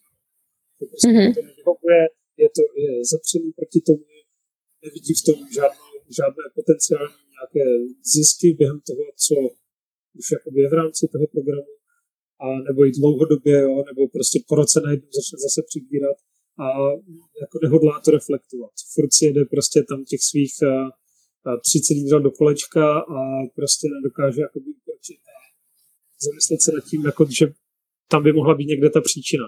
A že možná jakoby takové ty drobné neduhy, které má, že vlastně můžou být symptomy toho vlastně, že konzumuje třeba celou dobu luštěniny, které mu vlastně dělají špatně se zabývá. Takže mm-hmm. prostě třeba mhm. velká, velká plynatost prostě jo, a takovéhle a, a prostě si říká, že to prostě úplně normální. Ale bohužel jako ne, většina tady těchto z těch věcí jako není normální. Když mm-hmm. prostě s ním něco špatného a je mi špatně, OK, to prostě za chvilku přejde a je to prostě o, věc toho, že to prostě byl velice silný vnitřní boj.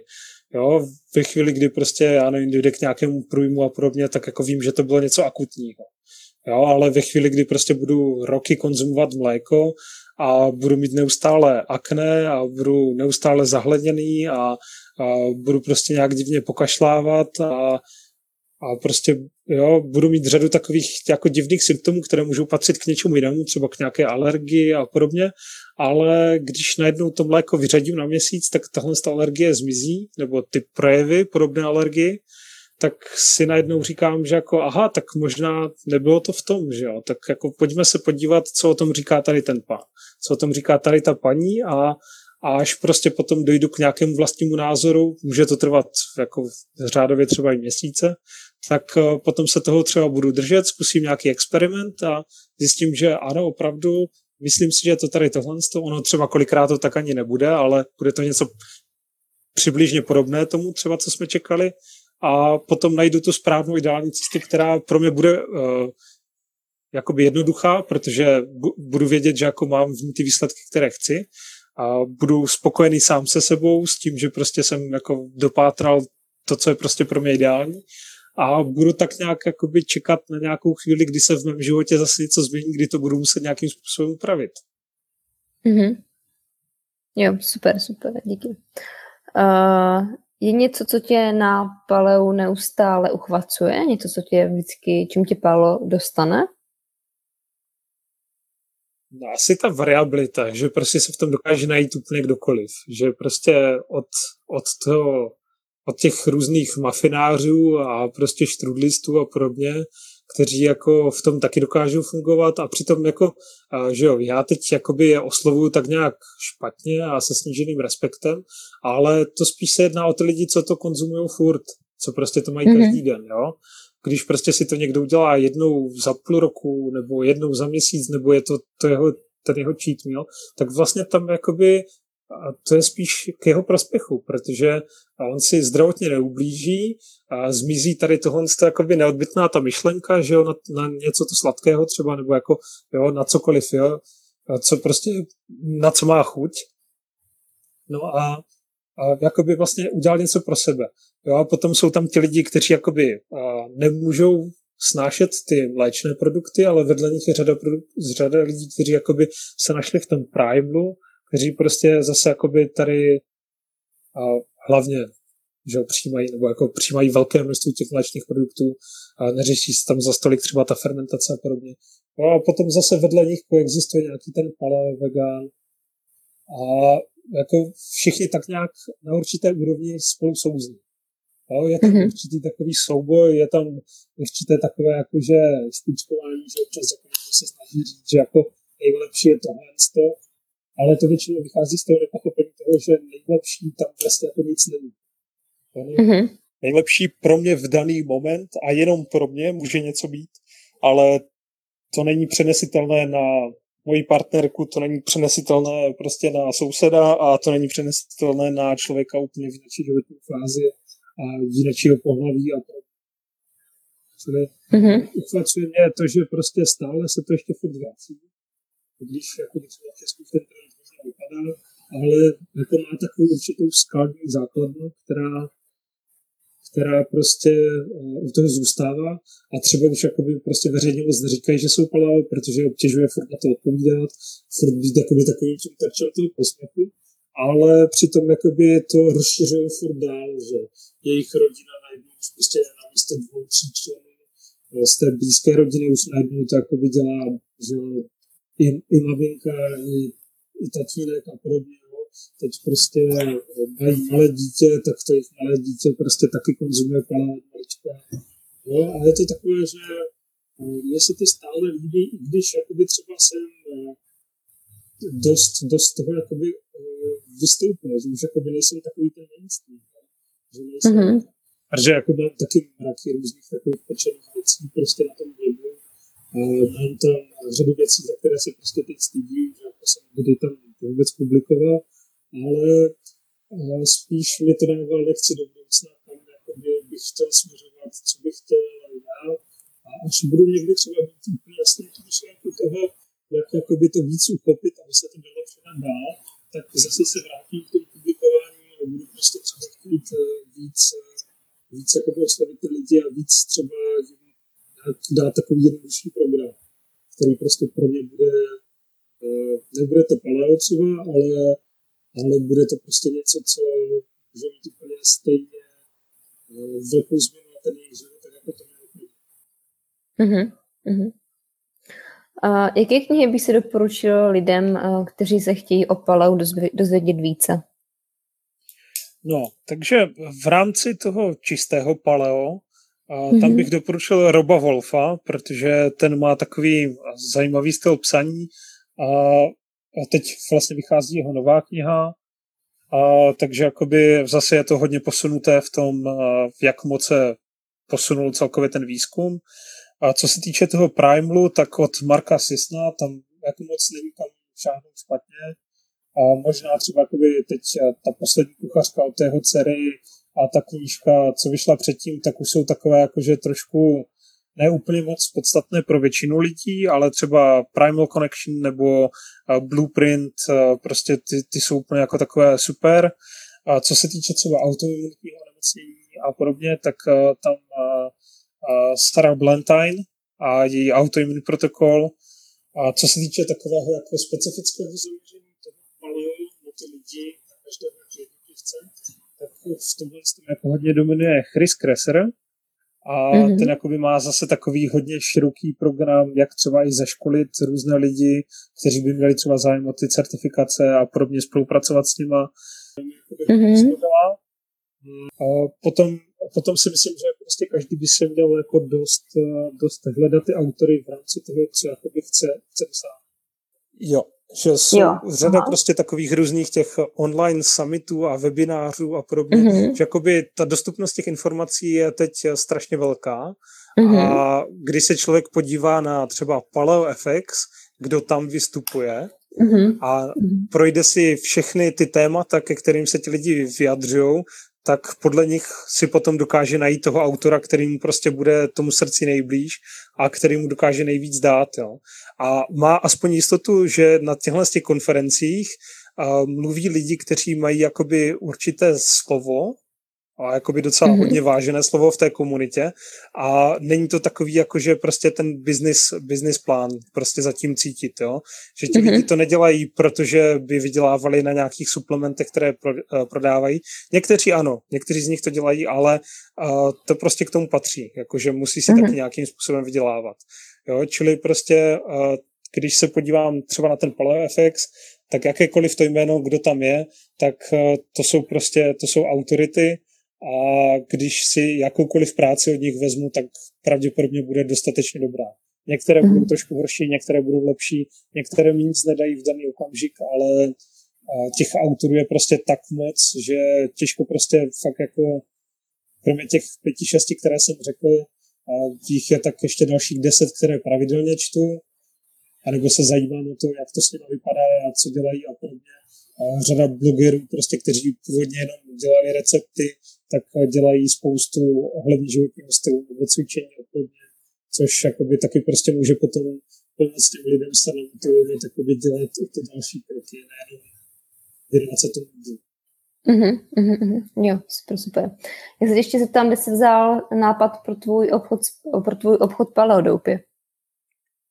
Tak nápad pro paleodoupě byl takový prozaický, protože já jsem chtěl mít na jednom místě všechny suroviny, které jsem já si zháněl sám pro sebe. Strašně mi obtěžovalo mít 6, 8, 10 obchodů, ze kterých nakupuju a vždycky každý produkt si pečlivě otestovat, zjistit potom v dlouhodobějším režimu, jestli opravdu jako ta kvalita toho produktu je neustále stejná, nebo jestli se to zhoršuje, zlepšuje takže jsem chtěl nabídnout tady tohle, že už jsem jako dal dohromady všechny ty dodavatele a, a otestoval všechny ty produkty, tak jsem prostě chtěl nabídnout tohle tu možnosti pro ostatní. A myslel jsem si, že je to docela dost velká, velký potenciál pro ten český trh tady, protože v té době byl ještě jiný konkurenční obchod. A, a chtěl jsem tak nějak jakoby nabídnout to, co jsem si myslel, že jako mi možná může nějaké peníze postupem času vydělat a tak nějak jakože se k tomu navázalo trochu i to poradenství. A obchod teď vlastně funguje přes dva roky. A kameru prodejnu mám taky přes, přes rok, takže jako jde vidět, že nějak jak tak to funguje. A že ta myšlenka tam stále je a řada lidí to oceňuje. I když ve výsledku těch lidí, kteří jsou striktně paleo nebo jako vysoce procentuálně paleo, když už to tak divně nazvu, a, tak hmm. těch ve výsledku jako mých zákazníků zas tak moc není. To jsou řádově mm-hmm. třeba jenom 20-30% jenom. Mm-hmm. Jo, super. Tak jo, poslední otázka. Co bys si vzkázal lidem, kdyby si mohl něco veřejně napsat na billboard? No, já jsem nad tím hodně uvažoval. Nejdřív jsem chtěl mít takový jako úderný, agresivní. Klidně může jsem, být. Pak, No, ale já jsem si pak uvědomil, že ono to až tak úplně nevystihuje tu celou tu podstatu, protože ono to bylo dost o jídle. No, něco takového ve jako ležer jako prase, No, to by, to by se dobře chytila taková kampaň, že to vyvolává spoustu emocí a každý si v tom najde to své. Ale myslím si, že tak nějak jakoby obecně by se to možná dalo, dalo shrnout tak asi jako, že hýbej se, je pořádně a buď v klidu. Jo? Mm-hmm. Když tady tohle to prostě by někdo viděl, tak já si myslím, že prostě to je, to je ta esence toho života, kterou se hledají. Mm-hmm. Když to, o těch očí a řekne si, a jo, vlastně, tak to jsem dá tam a bude to stačit, když tady tak to asi, asi zkusím své šance. Jako, proč ne, že jo? Mm-hmm. Mm. Jo, jasně. Já si myslím, že bychom mohli povídat na tohle téma asi ještě hodně dlouho. Hodně moc hodin, no, protože určitě. to je taková bezedná studna. Jasně. Řešit. A tak třeba můžeme někdy zkusit ještě nějaký klidně druhý díl, druhou část. Určitě, jako třeba zaměřit je. se na nějaké témata, co lidi no, zajímají, něco, co jako takové okrajovější věci. Jo, jo, to by bylo super. Jo, dobrá, tak já ti děkuji. Aha. Bylo to i pro mě, jakože ze všech stran hodně zase nějaké nové věci, nové informace.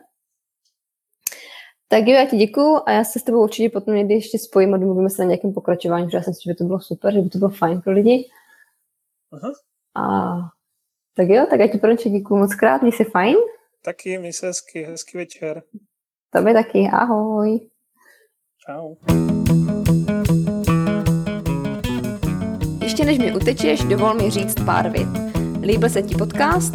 Tak se přihlaš k odběru podcastu na SoundCloud, pokud máš Android, nebo v iTunes, pokud máš Apple pod jménem Hana Štipák Show. Taky sledujme stránky hanaštipák.cz, kde píšu blogové příspěvky. Na svém YouTube kanále zveřejňuji videocvičení, ke kterému nemusíš chodit do posilovny. Najdeš mě na sociálních sítích Facebook, Instagram, Snapchat nebo ode mě můžeš dostávat pravidelnou zásilku v podobě e-mailu, kde se s tebou dělím o své typy, zkušenosti, názory a taky jednoduché recepty. Chci se se mnou spojit a poradit se cvičením nebo jídlem? Nabízím ti své online poradenské služby. Napiš mi e-mail nebo zprávu na Facebooku a můžeme spolu začít spolupracovat. A co osobně? Můžeš mě najít ve španělském Ataro, kde mě můžeš vytáhnout na kávu. Těším se na tebe příště, podcastu Zdar.